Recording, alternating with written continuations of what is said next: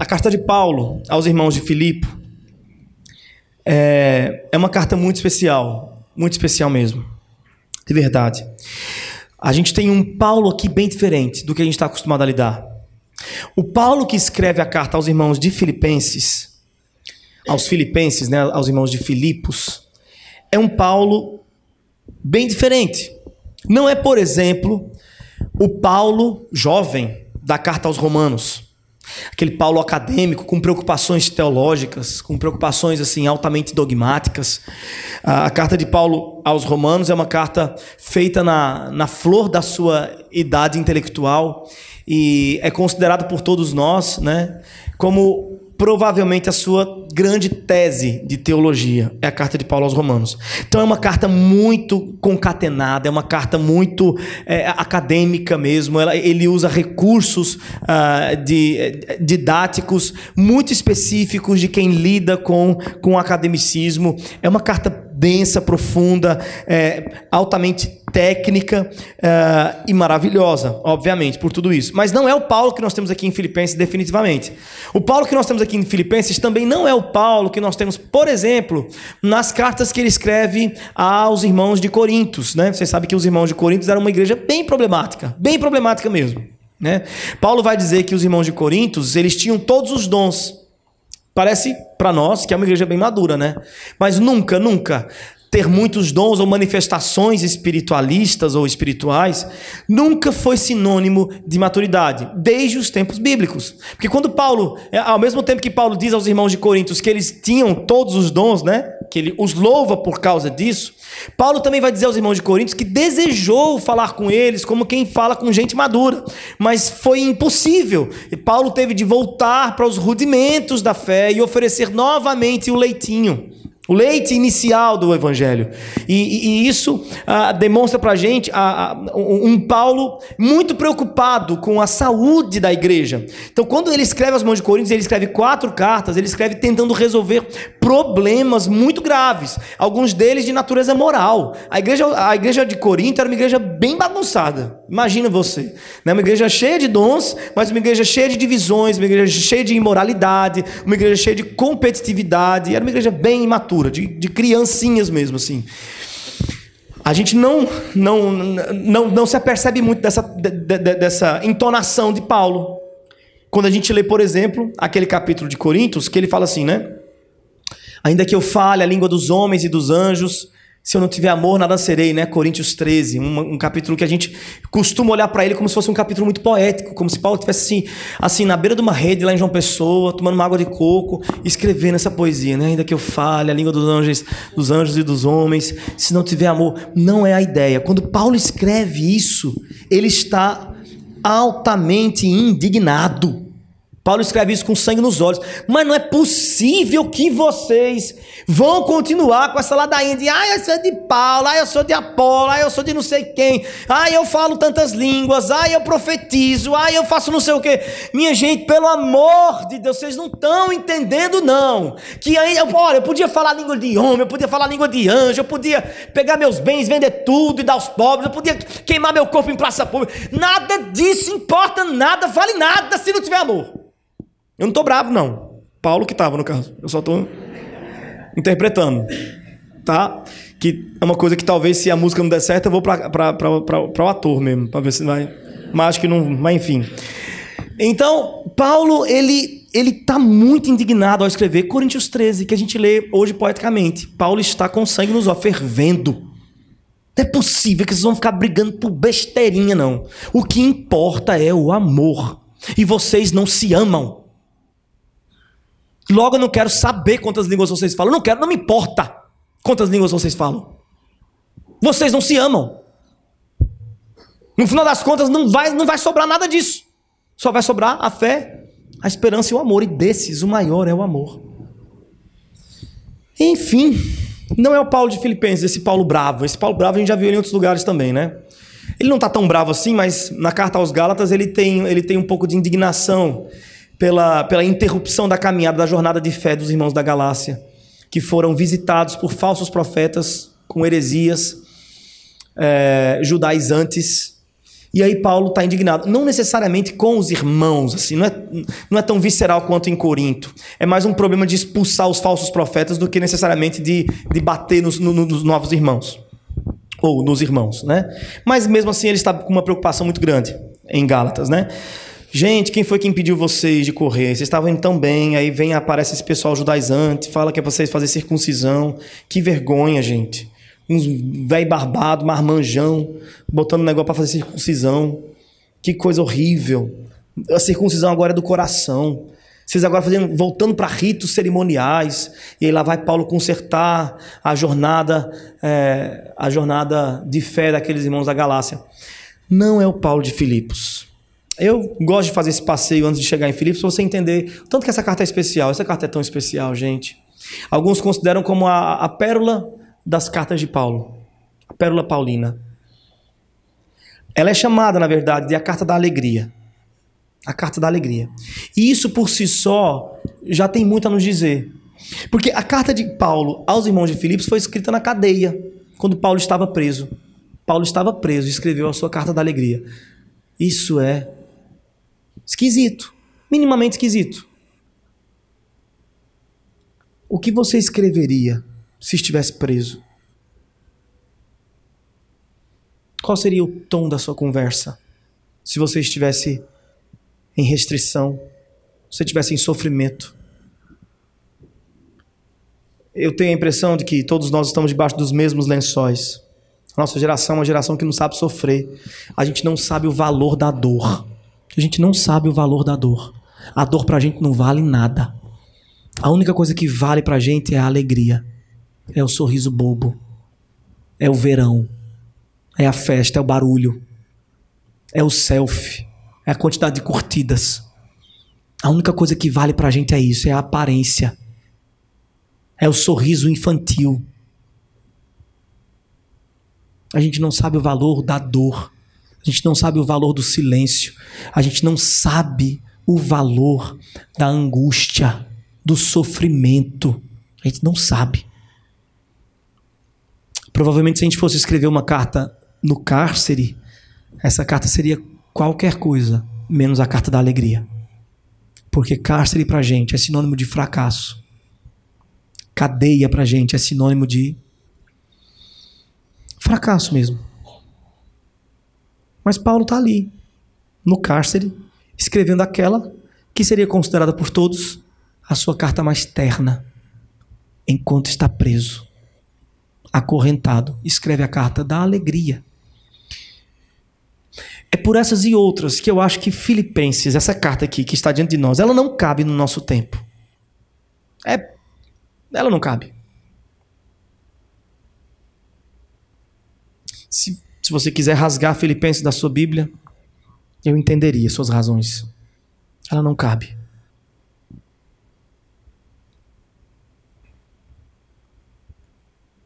Nós somos uma geração. A geração. Nós somos a geração do, do da cesariana. Nós somos a, a, a geração cesariana. Desde o ventre a gente é impedido de chorar, de lutar, de sofrer, de experimentar a dor. A gente nasceu de cesariana, gente. Você, jovem, nasceu de cesariana. Você não sabe o que é sofrer para respirar, sofrer para encontrar a luz. A primeira vez, a luz. Nós somos a geração do analgésico, a gente não sabe o que é sentir dor. Primeiro sinal de dor de cabeça, a gente corre para o analgésico. Está ali à nossa disposição. A gente tem uma caixinha de analgésico em casa. A gente não, a gente não, é, a gente não é experimentado na dor. Não é, não, não é. A gente é a geração é, que foi né, instruída pelos psicólogos a que não recebesse não, a que não fosse frustrada. Não frustre os seus filhos.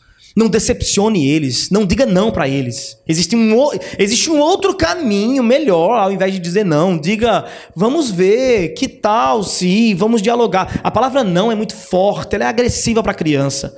Não faça isso com a criança, não dê um não para ela. Né? Então a gente tem que arranjar um caminho, um subterfúgio, um, né, um exercício ali para poder eh, evitar que o nosso filho sofra. A gente é a geração que não viu, que não enterrou o nosso avô, porque era dor demais. A gente ficou em casa no enterro dele.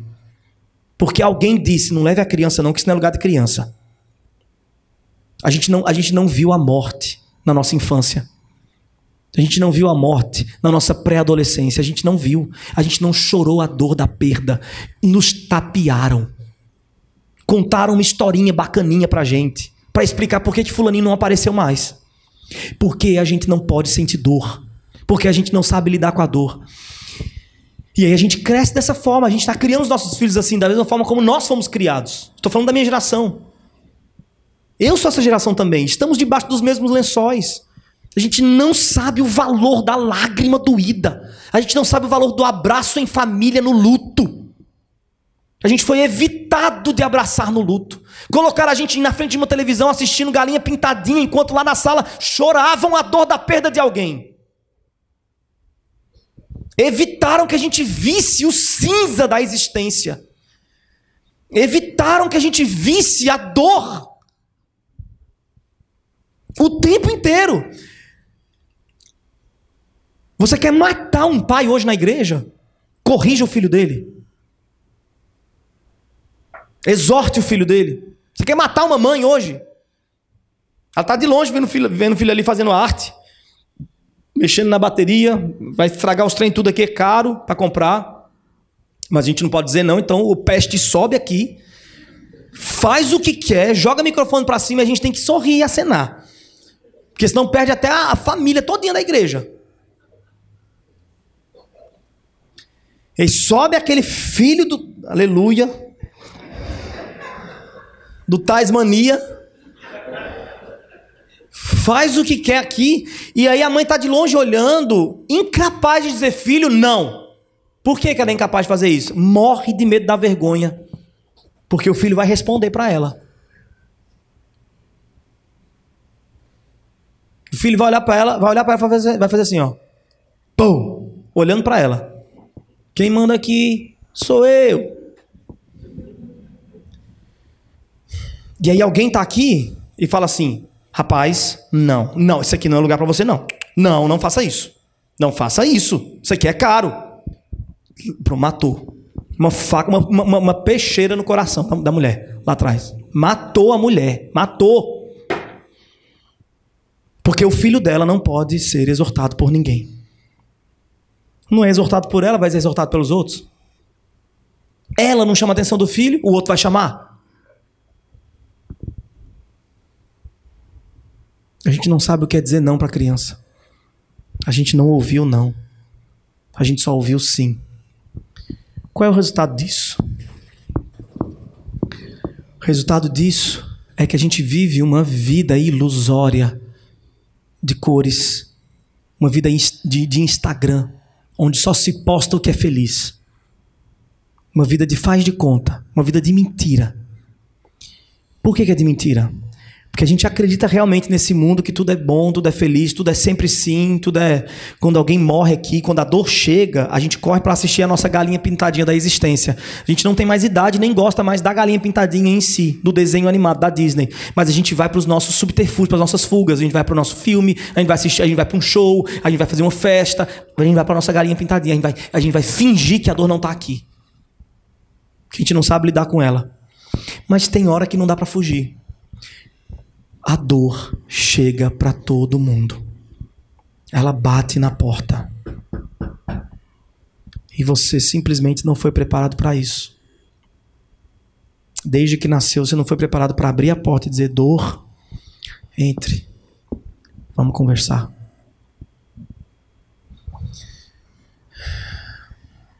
Como você não foi preparado, você cai num uma espiral de angústia, de depressão, ansiedade, síndrome do pânico. A nossa geração desenvolve todo tipo de doença psicossomática, todo tipo de patologia emocional, simplesmente porque para a gente não existe a possibilidade de incluir o sofrimento na nossa existência.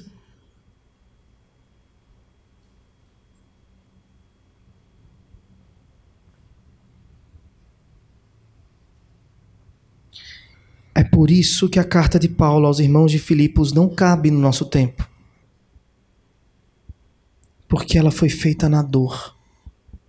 E ela é chamada de carta da alegria.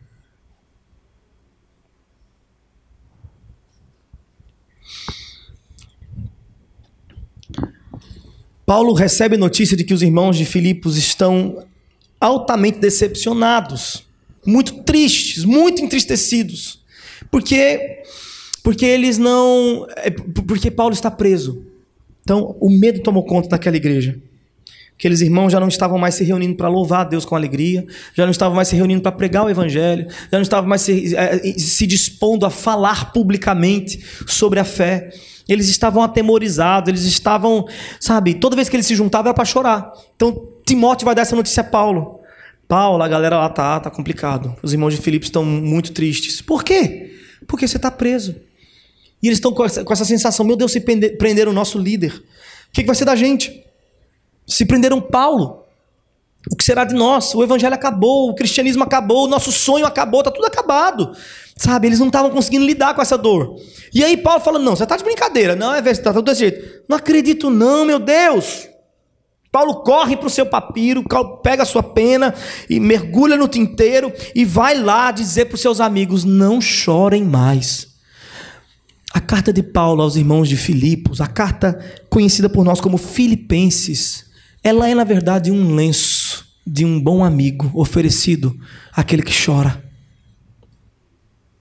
A carta de Paulo aos irmãos de Filipenses é um lenço que ele oferece para enxugar a lágrima da igreja na hora da sua dor.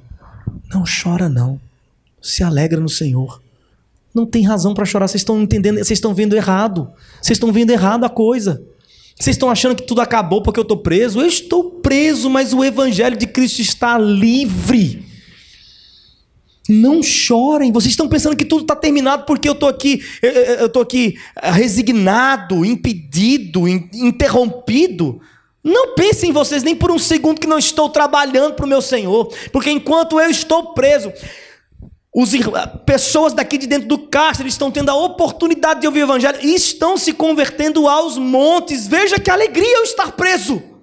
Veja que alegria a minha dor promove para mim e para o reino.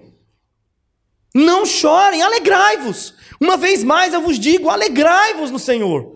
E deixa eu dizer mais a vocês: enquanto eu estou aqui, até a guarnição romana está tendo a oportunidade de ouvir sobre o Evangelho. Veja que gloriosa oportunidade eu tenho de estar preso. Veja como não foi outro, senão Deus que me trouxe para cá. Não tenham em vocês esse sentimento de tristeza diante da dor, diante do cárcere. Não, não pensem em vocês que Deus não domina sobre o caos. Não pensem vocês que o caos não é o caos de Deus. Não pensem vocês que, que a tragédia não é um instrumento de Deus para glorificar o seu nome pra, e para promover a glória da sua igreja, o triunfo da sua igreja. Não pensem vocês que quando o dia mal os visita, Deus está de costas. Não pensem vocês que quando a, a tribulação assombra a sua existência, Deus não viu, Deus dormiu. Não, pelo contrário, Ele mesmo fez. Não tenham em vocês esse sentimento de desespero e medo diante da tristeza. Não, não, não, não, não. Antes, tende em vós, e aí nós vamos para o texto de hoje Capítulo 2, verso 5. Veja aí. Tende em vós o mesmo sentimento que houve também em Cristo Jesus, o qual, sendo a imagem de Deus, não teve por usurpação ser igual a Deus, mas a si mesmo se esvaziou, vindo a ser servo, tornando-se em semelhança de homens, e achado em forma humana, foi servo obediente até a morte e morte de cruz. Por isso também Deus o Pai o exaltou soberanamente e lhe deu um nome que está acima de todo nome, para que ao nome de Jesus se dobre todo o joelho dos que estão nos céus, na terra e debaixo da terra, e toda língua confesse que Jesus Cristo é o Senhor, para a glória de Deus Pai. Eu vejo que Paulo está dizendo: não tenham em vocês esse sentimento, não. Não, não, não, não, não. Tenham em vocês o sentimento que houve em Cristo Jesus. Qual é o sentimento que houve em Cristo Jesus, meus irmãos? Eu não, eu não posso nem começar a imaginar qual seria esse sentimento. Porque trata-se de Deus. E quem pois, conheceu a mente do Senhor. Quem sonda Deus? Quem denomina o que ele sente? Quem dá nome ao que ele sente? Deus sente sequer?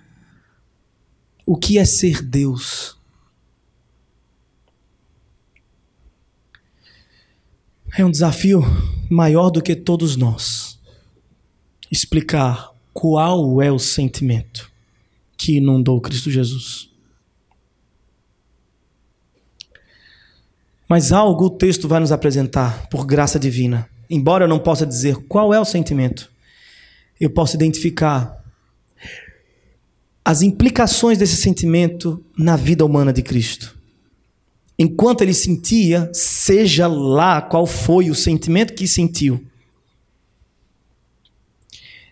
ele teve atitudes que nos dão exemplo de qual deve ser a nossa própria atitude, de como os nossos sentimentos devem nos guiar. E o texto vai dizer: tenham em vós o mesmo sentimento que houve em Cristo Jesus esse sentimento o fez sendo em forma de Deus, ou seja, sendo Deus, não ter por usurpação, ou seja, não ter como algo a que devesse se apegar o fato de ser Deus. Ele é Deus, mas um dia ele olhou e disse assim: Eu sou Deus, mas eu não vou me apegar aos meus direitos divinos. Ele abriu mão momentaneamente dos seus direitos divinos e se esvaziou. Meus irmãos, que mistério é esse? Deus se esvaziando, insígnia por insígnia, como diz a música de Stênio Márcios, da glória que ele tem. Deus se esvaziando insígnia por insígnia da glória que ele tem. Que mistério é esse, meus irmãos? não se apegando a isso. O direito de ser adorado e reverenciado por todos, o direito de ter a sua glória exposta e revelada para toda a criação, o direito de ser louvado por todos os principados e potestades por 24 horas, o direito de reinar, o direito de estar ali assentado, o direito de primazia lá em cima. Ele abre mão disso e se esvaziou, achando-se em forma de homem. Veja a escada da humilhação. Enquanto Deus, ele se esvazia, não se apega ao fato de ser Deus e faz-se homem. Esse é o primeiro degrau. E esse mistério debruçar-se sobre o mistério do Deus que faz-se homem. Essa simples frase, Deus não teve por usurpação ser igual a Deus, mas a si mesmo se esvaziou e tornou-se homem. Essa frase tem potencial o suficiente para lhe enlouquecer. Debruce-se sobre esta única frase das Escrituras e veja o que é perder o juízo. A gente se acostuma com a verdade eterna de que Deus fez-se homem. E a gente fala isso de maneira muito natural. Como quem fala, da laranja eu faço suco de laranja. Mas não é algo tão natural assim, nem é algo tão simples assim. Longe de ser simples, é o que há de mais complexo em todo o universo. Como, como é isso? Nele habita toda a plenitude Nele todas as coisas subsistem, ele é o chão da existência, só ele existe. Nós não existimos, nós subsistimos. Ou seja, nós somos parasitas. Nós estamos na energia de Cristo, nós estamos na vida de Cristo. Ele existe, a gente não existe. A gente subexiste. Ele é o sustentáculo que sustenta todas as coisas, as que se veem que são muitas, milhares, incontáveis. E as que se não veem, que conseguem ultrapassar as que se veem em quantidade.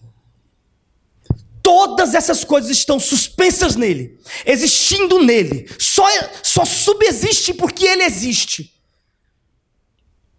Como é que ele, que possui toda a glória do universo, esvazia. Que esvaziamento é esse? Quanto tempo levaria para esvaziá-lo de tudo isso e torná-lo um bebê que cabe em mãos humanas?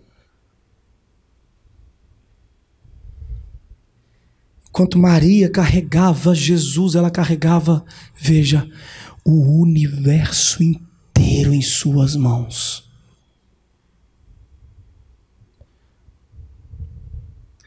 Diz uma outra canção: quando Maria beijava a face de Cristo, ela beijava Deus.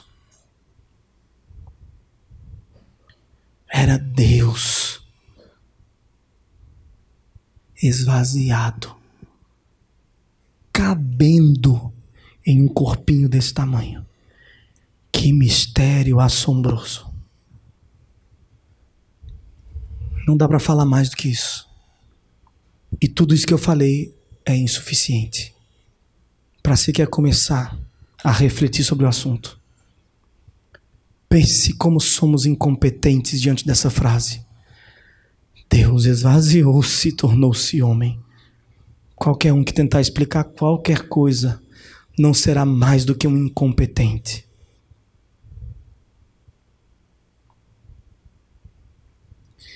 Diante dessa verdade eterna, só nos cabe o assombro.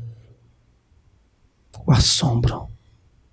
Análogo ao assombro de uma criança quando vê o primeiro trovão estourar no céu. Esse é o assombro que essa frase deve nos causar sempre.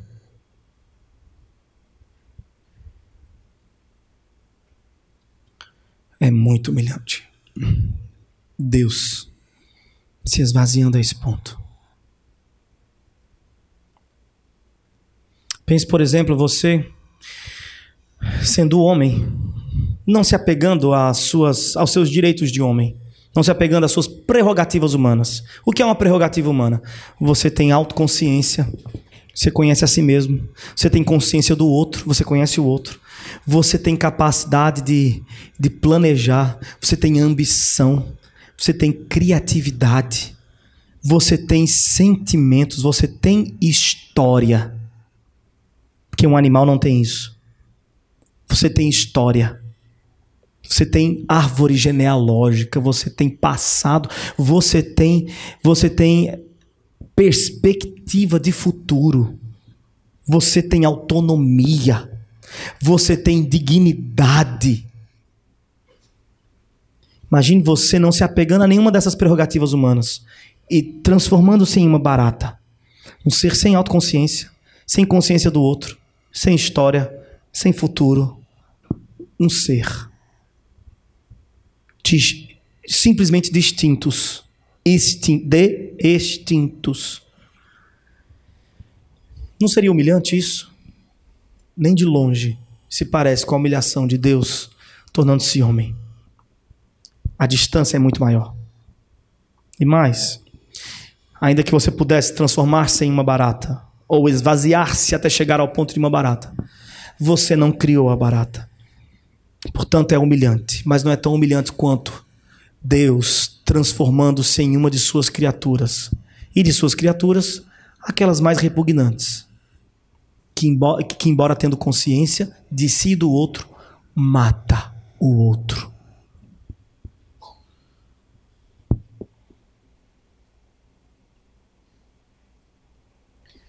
E a sua humilhação não para aí. O texto vai dizer que Deus não se apegou ao conforto de ser Deus.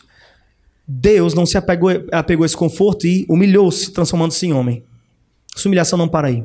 Achado na forma de homem, o texto vai dizer que ele foi que tipo de homem? Homem servo, eis mais um degrau. Sim, porque ele poderia ser qualquer tipo de homem. Ele poderia ser um homem advogado, ele poderia ser um homem juiz, ele poderia ser um homem sumo sacerdote, ele poderia ser um homem uh, da política, ele poderia ser imperador, ele poderia ser qualquer tipo de homem. E de todos os tipos de homem, ele não tem problema em assumir para si o tipo de homem chamado servo. Mas a sua humilhação não para aqui. O texto vai dizer que, sendo Deus, ele torna-se homem, homem, servo, e servo, não qualquer tipo de servo, mas servo obediente. Mais um degrau que ele desce. Sim, porque ele poderia ser qualquer tipo de servo. Ele poderia ser um servo incompetente, um servo desobediente, um servo obediente.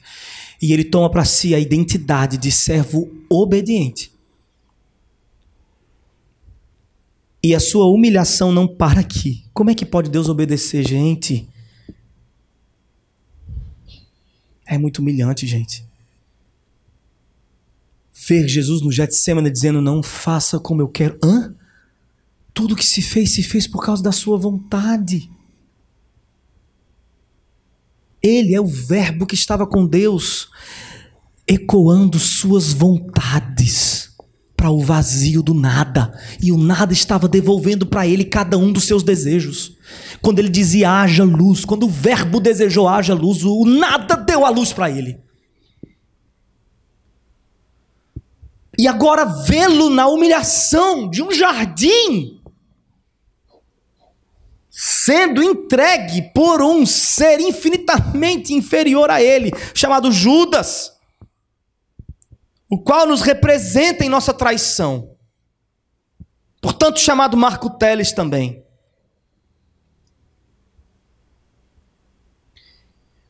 E vê-lo sendo entregue por esse Judas e vê-lo sangrando no Getsemane e dizendo a frase: Não faça a minha vontade, mas a tua. Que servo obediente. Ele era a única pessoa do universo que poderia dizer: Sempre, sempre, faça-se a minha vontade. E foi exatamente ele que no Getsemane disse: Quanto à minha vontade, esqueça o que eu quero. E faça o que tu queres.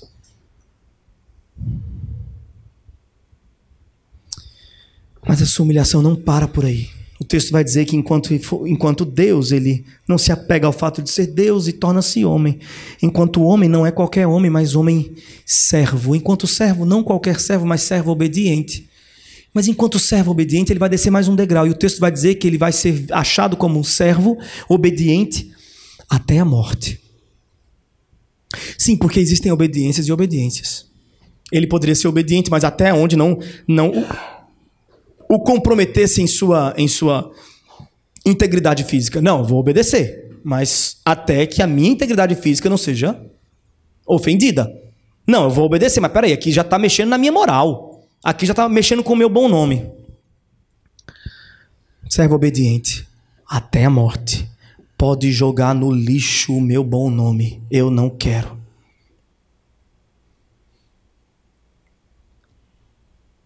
Pode dilacerar meu corpo. Eu não me importo. Eu vou abraçar a dor. Eu não vou fugir da dor. Eu não vou fingir que ela não está lá. Eu não vou me esconder do sofrimento. E eu poderia jamais me submeter à dor, porque dor é para quem peca, e eu nunca pequei. Morte é para quem peca, e eu nunca pequei. E lá está ele, o único de nós que poderia dizer: quanto a mim, a morte jamais terá direito de me chegar à porta. E lá está exatamente ele abrindo a porta dizendo: Morte, entra. Fica à vontade, a casa é sua.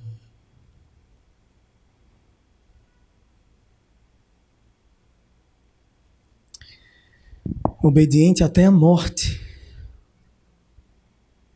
E aí a sua humilhação ainda vai mais além. Não qualquer morte, porque existem mortes e mortes. Ele poderia morrer quentinho numa cama aos 80 anos de idade, 90, com seus netos e filhos à sua volta. O sonho de todos nós. Ele poderia morrer de um infarto fulminante. Ele poderia morrer de qualquer forma que você possa imaginar. Ele é Deus. Mas ele toma sobre si a morte e morte de cruz. A morte mais humilhante, mais degradante que aquele tempo poderia oferecer. Quando Isaías disse: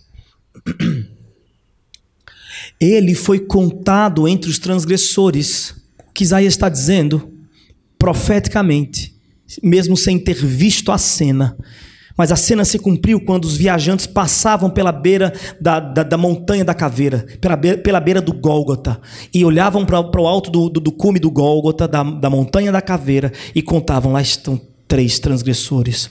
Um transgressor, dois transgressores, três transgressores. Ele foi contado entre os transgressores e não teve problema com isso. Nós temos muito problema em sermos contados eh, no meio daqueles desprezíveis da sociedade. A gente não anda com gente desprezível, não. Deus me livre ser visto no meio de gente desprezível. A gente na igreja evita andar com aquela menina. Com medo de ser contado no meio desse tipo de gente. Os caras aqui evitam sair de carro e ir para o cinema se divertir com aquele afeminado da igreja, morre de vergonha de ser considerado um como ele, porque você é superior, né? Machão. Você, moça de bem, é superior àquela menina que todo mundo viu a vergonha e soube que perdeu a virgindade. Você é moça de bem, você é superior, né? Aquele senhor que perdeu toda a sua família, acabou com seu casamento. Você não anda com ele. Você, ele não vai estar no seu, na, na sua ceia de Natal. Eu sei que não vai estar. Não minta para mim, não. Porque você não quer ser contado entre os transgressores. Mas Jesus não, não se apegava à sua imagem não se apegou à sua imagem. Tu já pensou o que é estar naquela cruz e sabendo que lá embaixo estão pensando dele o pior e ainda assim manter-se ali obstinado para cumprir a vontade do Pai?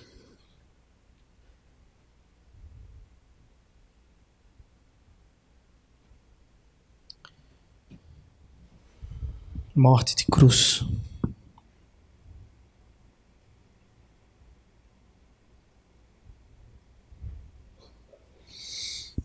A morte é uma humilhação para todos nós, gente. Para todos nós.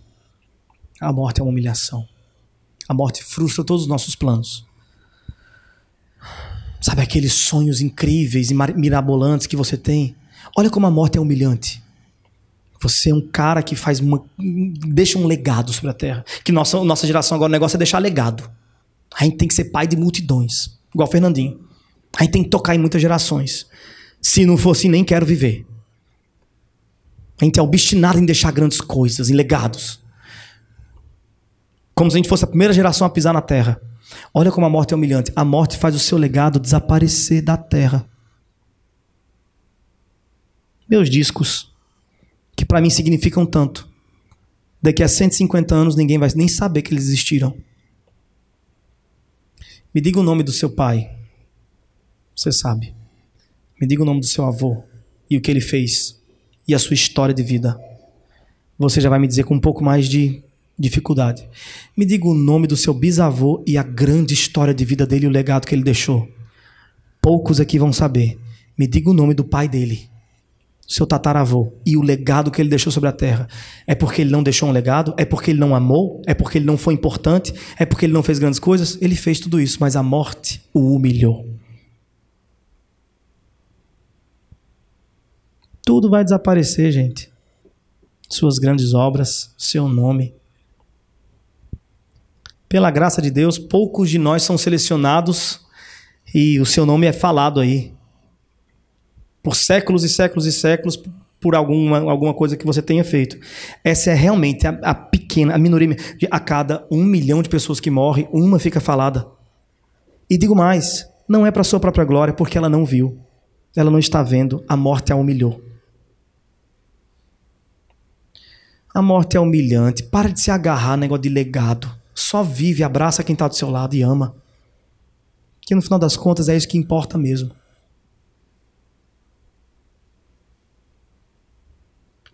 Se a morte é humilhante para qualquer um de nós, embora seja merecida para todos nós, nós merecemos a humilhação da morte. Quão humilhante a morte é para Deus. Veja a loucura dessa frase. Deus morreu.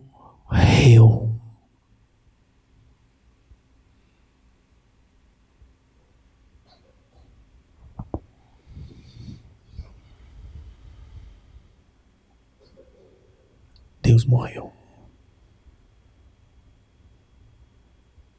O eterno Deus morreu entre nós por nossas próprias mãos.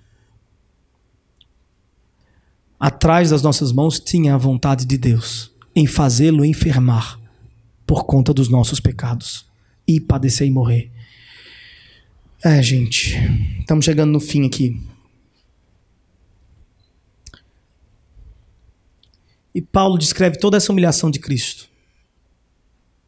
E vai dizer: por causa disso, porque Cristo não se importou, não se apegou ao fato de ser Deus, não se apegou à sua dignidade, não se apegou ao seu nome, não se apegou à sua integridade física, não se apegou ao seu legado, não se apegou a nada disso. Se apegou exclusivamente a cumprir a vontade do Pai mesmo quando essa vontade era matá-lo.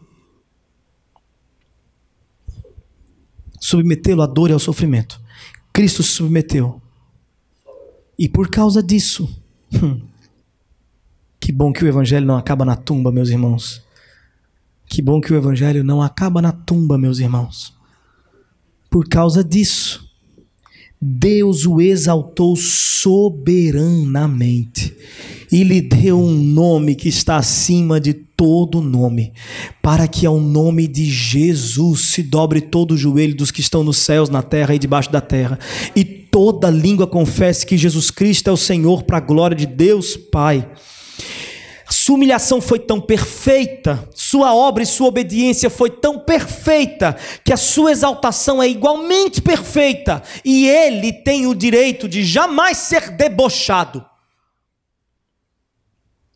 Enquanto que por um momento riram do seu nome, fizeram pouco caso das suas dores, maltrataram ele no madeiro, enquanto que por pouco tempo olharam para o nosso Senhor, no qual todas as coisas subsistem, sem o qual nada do que foi feito se fez, enquanto que por um momento olharam para ele e o desprezaram e o tiveram como aflito, jamais poderão fazer isso outra vez, porque ele está assentado no mais alto e sublime trono.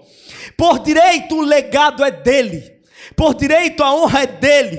Por direito o louvor é dele. E só dele e de mais ninguém.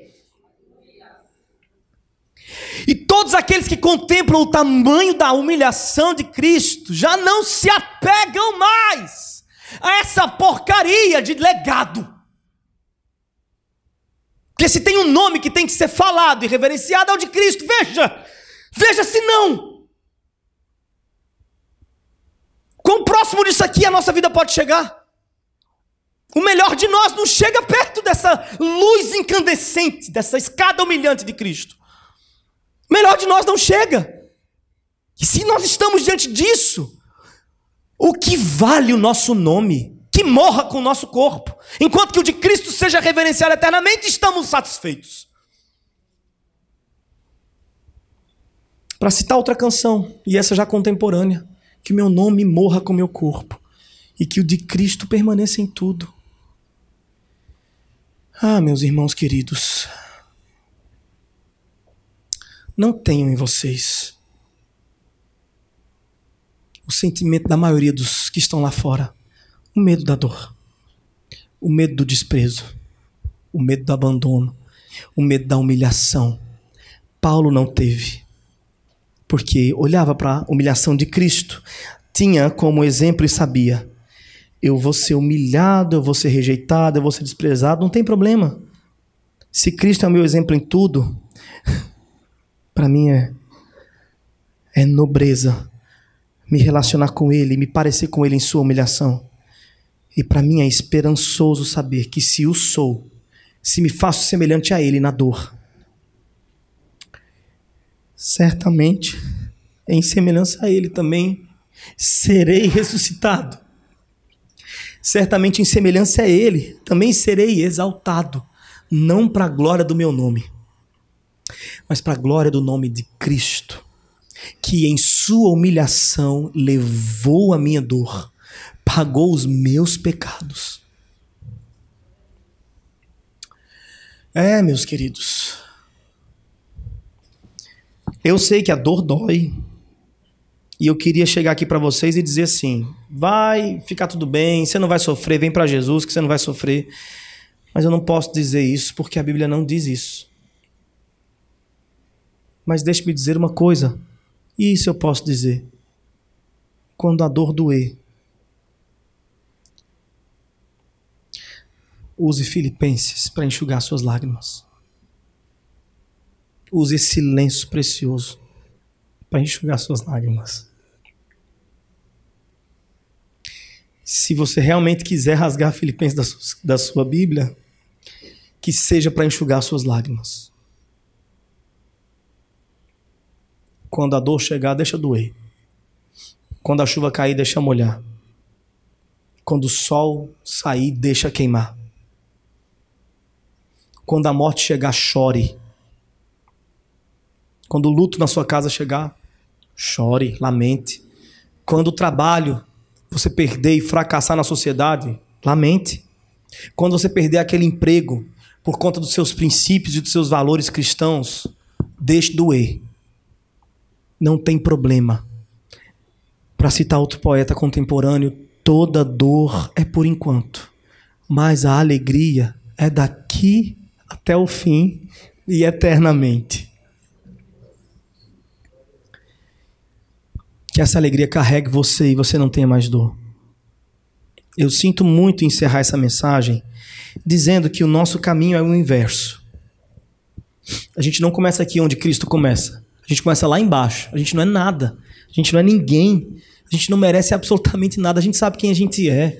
A gente disfarça para o outro porque a gente tem medo da rejeição. Então a gente penteia o cabelo, a gente coloca uma roupa agradável, a gente se perfuma, a gente se veste de boas obras, a gente lê livros e começa a falar de maneira intelectual. A gente estuda, a gente tem diploma, a gente tem emprego, a gente paga as nossas contas para parecer ser, para parecermos ser, sermos cidadãos de bem.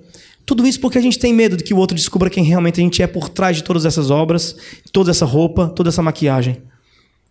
Esse eu que a gente já viu. Ah, a gente já viu. E a gente sabe. Então a gente se esconde. Porque a gente tem a impressão de que se o outro vê exatamente quem a gente é, ele vai fugir da gente.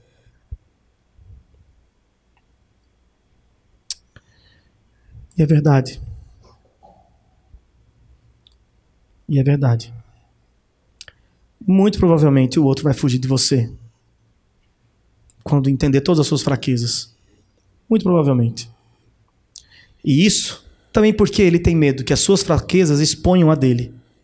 Então ele vai fugir. Não porque você é terrível demais, mas porque você é tão terrível quanto ele. E ele tem medo de chegar ao mesmo ponto que você e também despir-se. E despir-se dói. Mas Cristo nos viu. Não nos viu como o homem vê, com os nossos aparatos, com a nossa pirofagia, o nosso jogo de ilusionismo, jogando nossas boas obras para frente de todo mundo para ninguém perceber quem a gente é. Ele não nos viu assim. Ele nos viu lá dentro. Ele vê, ele perscruta quem a gente é. E ele entendeu que valia a pena morrer em nosso favor. E ao invés de nos rejeitar, ele que não é inseguro, mas seguro demais em quem ele é, ao invés de nos rejeitar, ele nos aproximou de si mesmo por sua própria vida, para no final das contas, das contas nos tornar iguais a ele. Não mais esse fracasso que somos, não mais essa tragédia que somos, mas a imagem de Deus, a imagem do Filho amado. Quanta graça! É graça.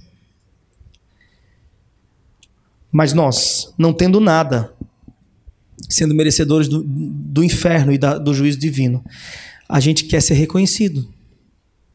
E ao ser reconhecido, a gente quer deixar um legado. E ao deixar um legado, a gente quer que as pessoas lembrem do nosso nome e não pisem no nosso calo. A gente chega no final das contas no último degrau. Eu não vou... A gente poderia fazer assim uma narrativa bem específica de, de cada petulância da humanidade, o tanto que a gente exige os nossos direitos, o tanto que a gente se acha digno de qualquer coisa. Mas eu vou dizer apenas que a gente chega ao nível máximo da arrogância.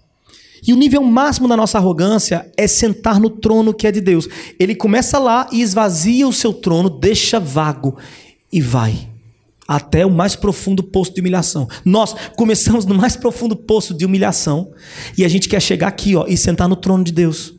Você fala, nossa, que absurdo. Não, não é absurdo, não. A gente está lá sentado dizendo assim: eu decreto, eu ordeno, eu não aceito, eu determino Quanta petulância. Jesus tinha todo o direito de dizer: eu decreto, eu ordeno, eu determino, eu, eu não aceito. Mas ele disse: não seja como eu quero, mas como tu queres. E a gente que não tem direito nenhum, ao invés de abraçarmos a frase que nos é por direito, não seja como eu quero, mas como tu queres, a gente despreza essa frase e abraça a frase que nunca foi nossa. A gente usurpa essa frase eu decreto, eu determino, eu ordeno. Não tenho em vós esse sentimento. Tenho em vós o mesmo sentimento que houve em Cristo Jesus. Tenho ele como exemplo.